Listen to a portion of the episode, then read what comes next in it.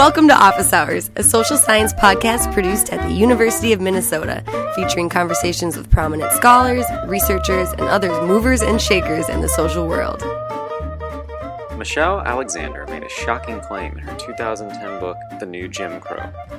In the wake of the civil rights era, she argues, criminal punishment has come to succeed slavery and legal discrimination as a powerful and comprehensive system of racial control in the United States. As a civil rights lawyer and law professor, Dr. Alexander assembled decades of social science evidence in building a strong and convincing case for her provocative claim. The book quickly became a bestseller, inspiring students, prisoners, policymakers, and readers from all walks of life. We spoke with Alexander about exposing and pushing back against carceral control, as well as spreading social science beyond academia.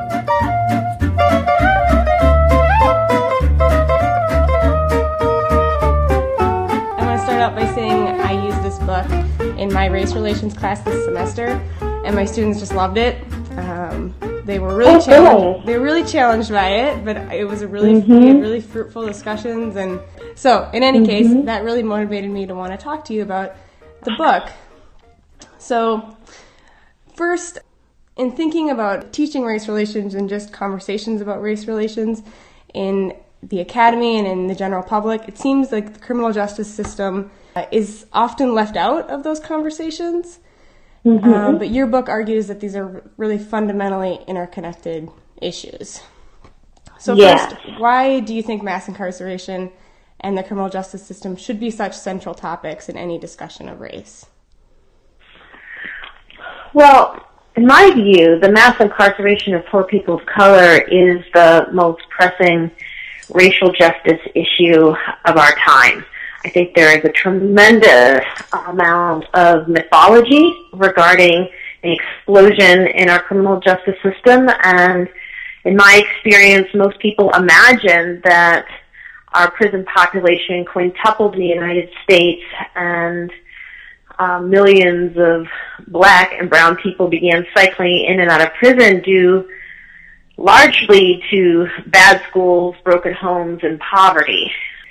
But what I came to learn in my years of work and research on these issues is that the conventional explanations and justifications for our prison explosion are simply wrong. That our prison population did not explode simply because of crime or crime rates, nor can it be explained simply by failing schools or poverty.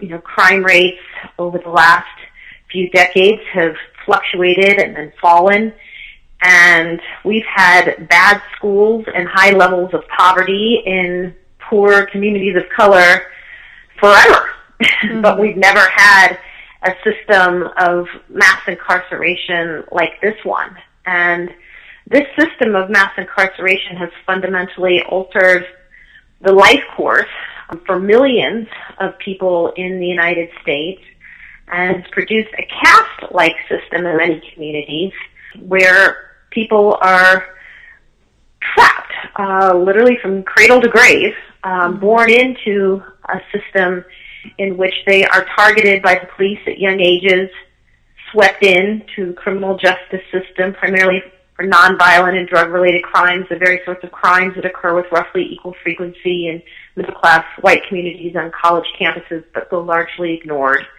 Swept in branded criminals and felons, and then are stripped of the very rights supposedly won in the civil rights movement, like the right to vote, the right to serve on juries, and the right to be free of legal discrimination and employment, housing, access to education, and public benefits. So many of the old forms of discrimination that we supposedly left behind during the old Jim Crow era are suddenly legal again once you've been branded a criminal or a felon.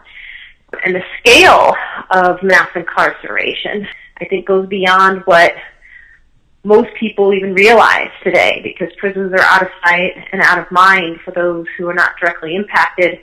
Most people have no idea of the millions who are now trapped in a permanent second class status, many of whom are cycling in and out of prisons and jails, unable to find work or housing because of the legal discrimination they face, and trapped in a cycle of perpetual marginality, a system of racial and social control that is eerily reminiscent of an era that we supposedly left behind.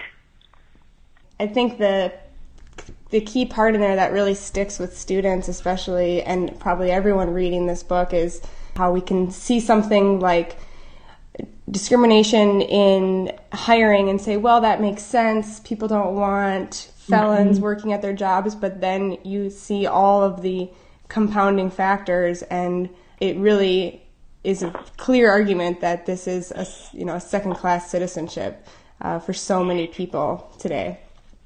So yeah, it's easy to justify each form of discrimination, you know, one by one. Right. Um, it's easy to kind of make rational arguments about why one form of discrimination might make sense. But then when you put them all together, you right. see that there's, you know, a web that does operate to trap people, often for relatively minor offenses. And, you know, they're forced to pay for their mistakes for the rest of their lives. Right. Your book has been so successful outside of academia, and this is something that many scholars try for and uh, are not successful. Uh, so I'm wondering why you think it's been so successful and so well received by a general public, uh, and why you've had such a uh, interest in the book, despite being quite uh, controversial, maybe. I have to say that when I first decided to write the book, I was discouraged from doing so. I was told by many of my mentors and advisors within academia that I shouldn't write a book arguing that our criminal justice system functions much like a caste system. I shouldn't write such a book if I cared at all about my career. I was told, you know, look, you're on tenure track. you can say any kind of crazy thing you want to later on, later in your career. but for now, why not just, you know, write some academic articles that, you know, are case studies or reflect upon some aspect of the system that you find discriminatory and present the evidence. But if you make a sweeping claim like the one I was planning to make in the book, and if I write it for a general audience rather than an academic one, that I would be doing myself a disservice as an academic. So my sense is that there are many academics who probably have great books in them that would help to shift public consciousness and inspire precisely the kinds of debates and conversations we ought to be having, but find themselves discouraged by their colleagues and people in their circles from framing issues in a way that are challenging to kind of conventional understandings about race and our social order. Now, I was in the law school, and so I can't speak for, you know, what attitudes and climates are like in humanities departments and others, which I know are often much more open-minded, shall we say, than some law school environments.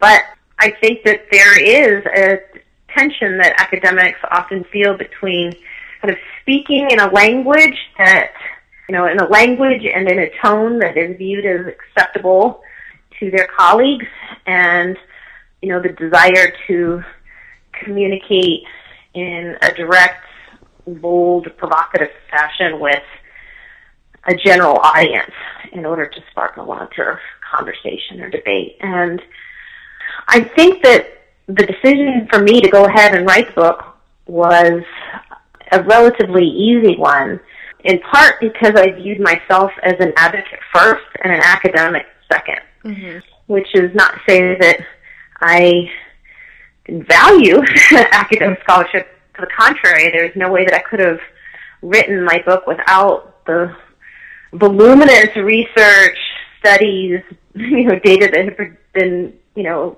produced, compiled, reported on by other academics. But I felt that kind of at my core, it was more in, important to me to ensure that an important message was heard than to be an academic. You know, I think I think that much more non-traditional, shall we say, non-traditional scholarship could be produced if we help to foster environments within academia that valued people serving as a bridge to um, the broader public and if the kind of culture and environment in academia was much more supportive of that kind of work. Now, I want to underscore that, you know, Ohio State University, I'm at the law school at Ohio State University, has been nothing but supportive of me since I came. And I think the fact that the book has done well and it's been well received has helped to um, encourage others to imagine that you know that kind of work can be valued and can can do well. But I'm also very grateful that my publisher, the New Press, which is you know a nonprofit, non-academic publisher, mm-hmm. stressed to me over and over again the importance of speaking in language that ordinary people will understand. To strip away everything that was legalese everything that you know only other academics would understand to eliminate all the jargon and to be as direct and kind of pointed as I possibly could uh, without sacrificing in any way, you know, the integrity of the material that I was trying to share. So I think having a really good publisher that's in the business of trying to, sh- you know, shape and influence public opinion and is committed to, you know, achieving precisely this kind of impact was hugely important and being part of a community. I joined the Kirwan Institute for the Study of Race and Ethnicity at Ohio State and it was helpful to be part of a you know, supportive community of academics, scholars who saw the value and importance of reaching a larger audience and saying inconvenient and unpopular truths.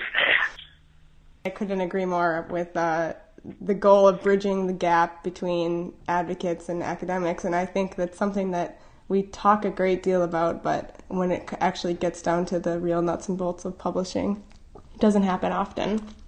Yeah. Um, but so on the flip side, I'm wondering why uh, you think that the book sparked such an interest in the general public. Then, I mean, what was it about the book that maybe you know so many people were really moved by or really yearning to hear? Well, first I should point out that it didn't strike much interest in the beginning. Oh. That during the first year after the book was published, I couldn't get anybody to review the book. I was okay. having trouble finding anyone who would want me to come speak about the book. Um, the book was released literally the same month that Obama was inaugurated for the first time. And I remember when I was finishing the book, you know, and uh, doing my final revisions of the manuscript, Obama was on the campaign trail, you know, in the primaries running against Hillary and, and won the primaries. I remember thinking to myself, oh my gosh, if Obama wins the presidency, no one is going to buy the idea that we have something like a caste system existing in the United States today. Right. You know, right. and I thought, you know, it's going to make it impossible for this message to be heard. And was true for the first year. I mean, the media was awash in kind of post-racial sentiment, and it was very difficult to have this conversation about something like a racial caste system still existing in the United States.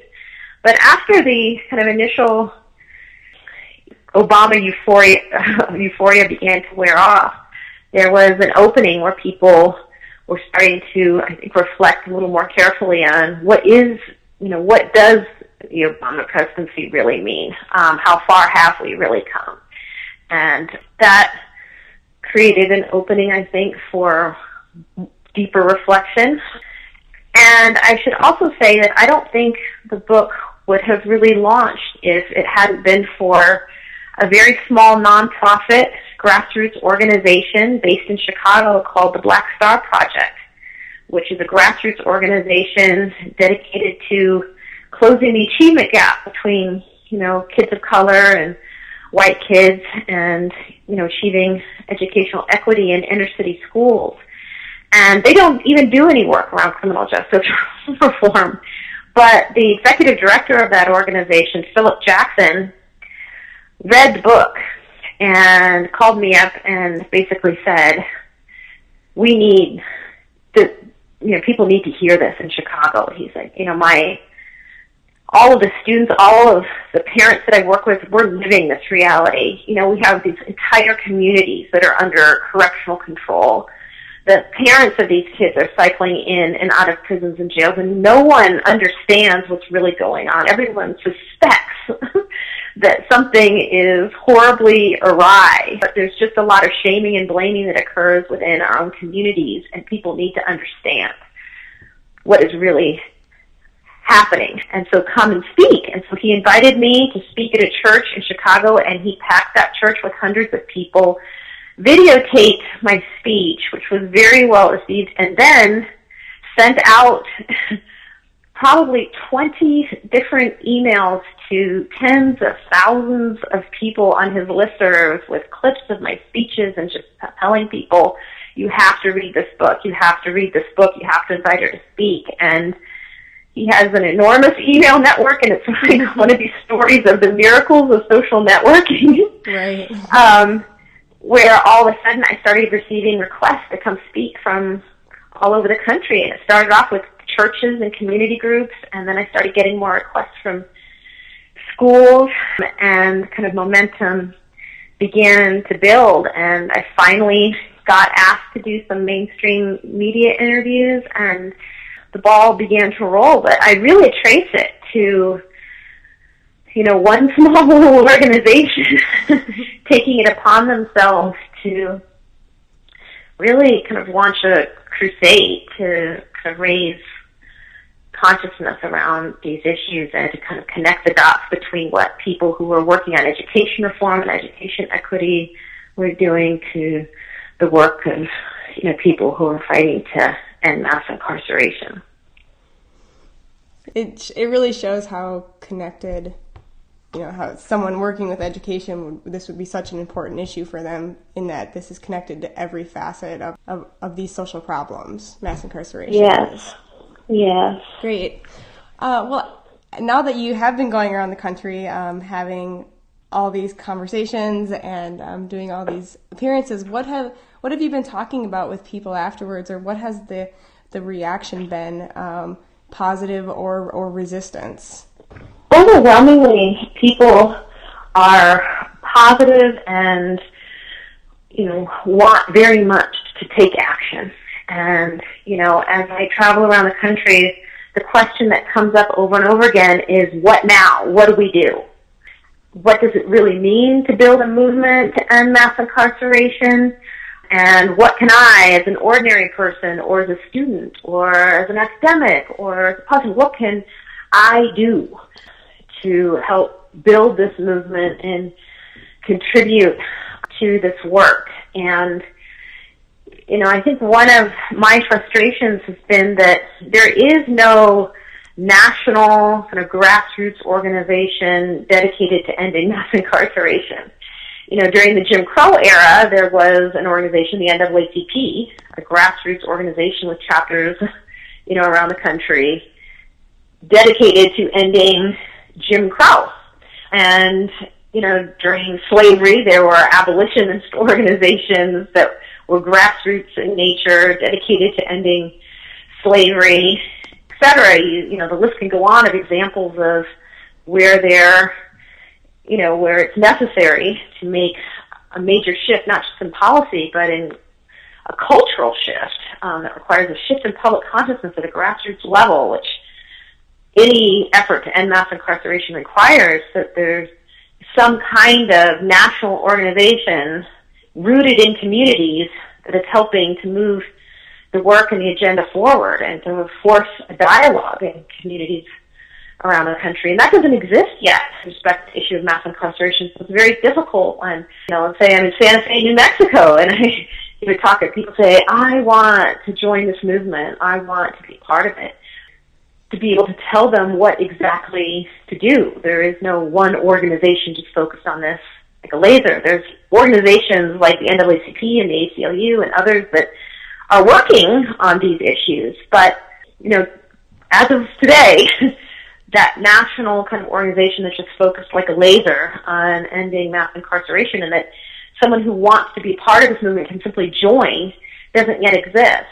I mm-hmm. am really encouraged by the fact that around the country, Students Against Mass Incarceration chapters are beginning to form on college campuses and universities. The first one was born um, at Howard University, but now I think that there's a dozen or more different chapters of Students Against Mass Incarceration, and I think this year they're having their first national conference of students around the country who are committed to ending mass incarceration and, you know, students coming together to try to figure out, you know, what is our role? How can we contribute?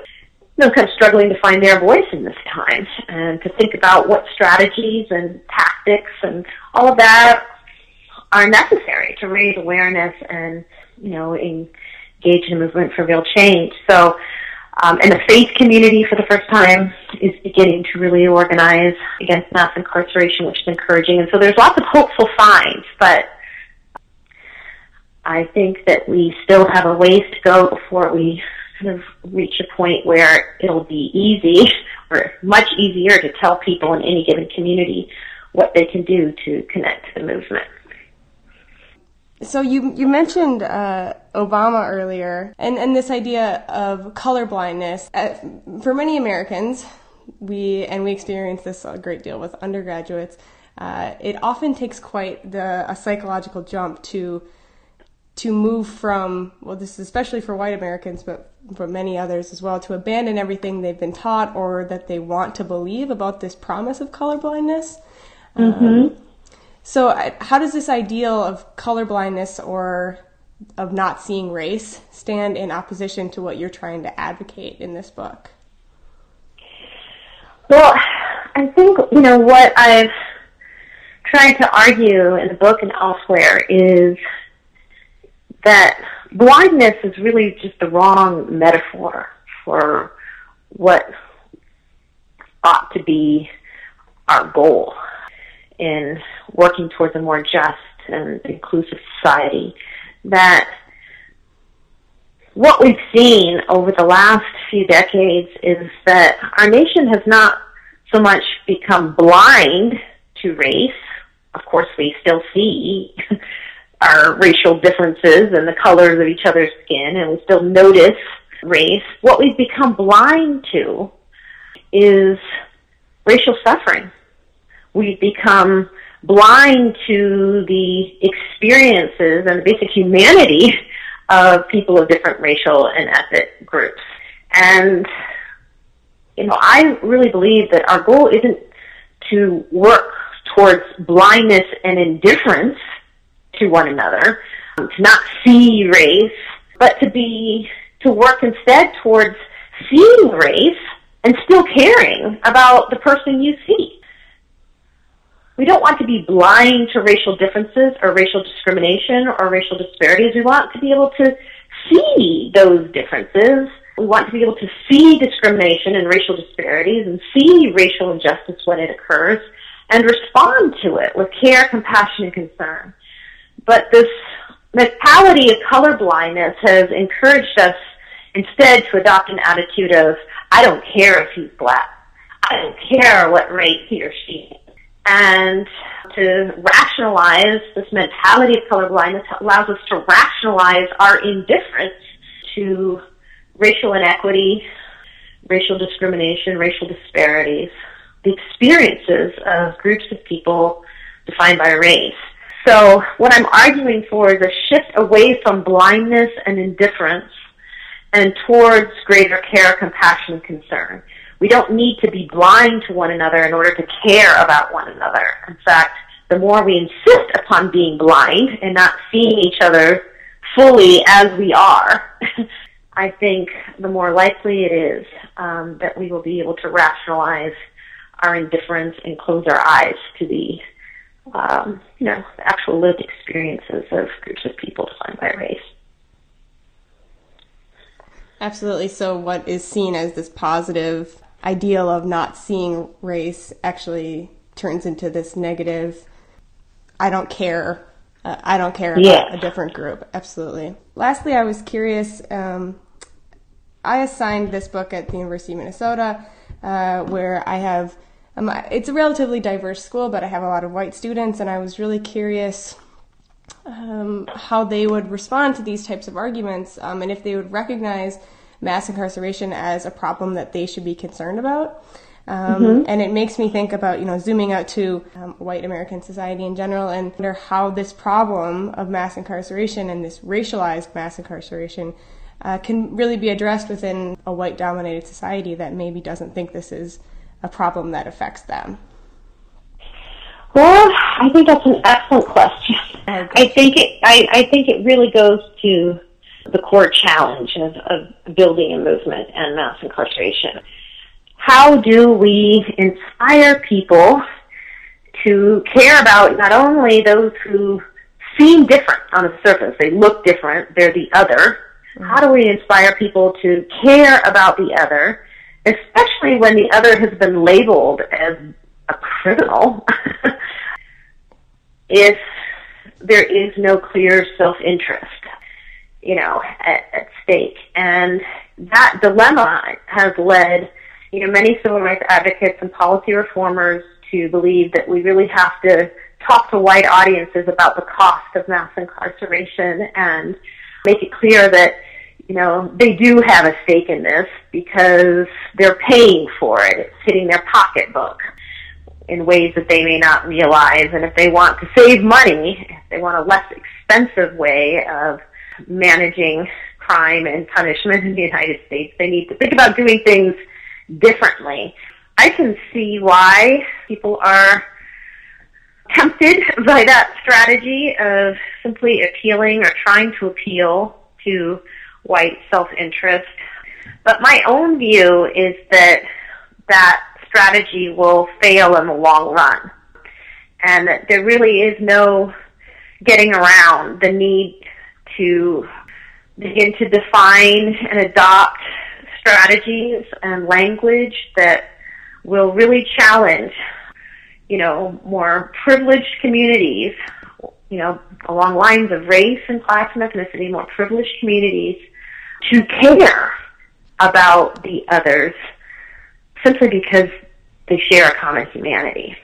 And I think that is, that was the genius of the civil rights movement, that the tactics of creative nonviolence and the message of the movement really challenged people to imagine that they had a shared humanity with those they viewed as different or other or inferior, and that the tactics themselves forced a public conversation, helped to make visible what was hidden or denied. And just as prisons today are out of sight, out of mind, during the old Jim Crow era, um, the caste system wasn't out of sight, but it was out of mind. It was easy for people to rationalize the so-called separate but equal way of being and the tactics that were employed there.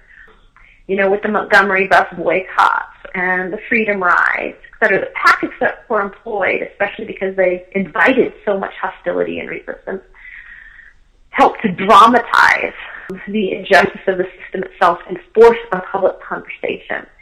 There's a wonderful article that I highly recommend. You might consider using it in your classes called Bleeding Heart by Thomas Stoddard. And Tom Stoddard was the former director of Lambda in New York City. He was the director in the 1990s. Um, Lambda is a big gay lesbian rights organization. And I won't go, tell you the whole article. You can take a look at it yourself. It's a pretty short piece, an easy read. Um, but the thesis of the article is that advocates, people who are working for social change, have to determine at the outset whether they are seeking simply rule shifting, like a change in a law here or there, or cultural transformation. And if the goal is cultural transformation, in other words, the ultimate goal is shifting the way people think and how they relate to one another and society as a whole, then nothing short of a major movement that involves a major conflict over values, basically a big public fight, nothing short of a major movement that forces a major confrontation over values has any hope of success. And I, I share his view, um, which is why, you know, I think that the piecemeal policy reform efforts are important but ultimately, we're going to have to figure out how to force a public conversation about what we as a nation have done again by creating this massive system of incarceration, a penal system unprecedented in world history. we're going to have to force a public conversation about that and kind of smoke out the opposition and ensure that, you know, our strategies and tactics you know, are ones that are conducive to inspiring people to imagine a shared humanity, a common humanity. So it's no easy task, but it's been done before, mm-hmm. and I believe with some courage and we can do it again. And I'm inspired by work that I see going on in communities all over the country right now that we'll find our way sooner or later. Well, I can speak for my students and I, at least, we're also very inspired by you. So thank you, Professor Alexander. thank you.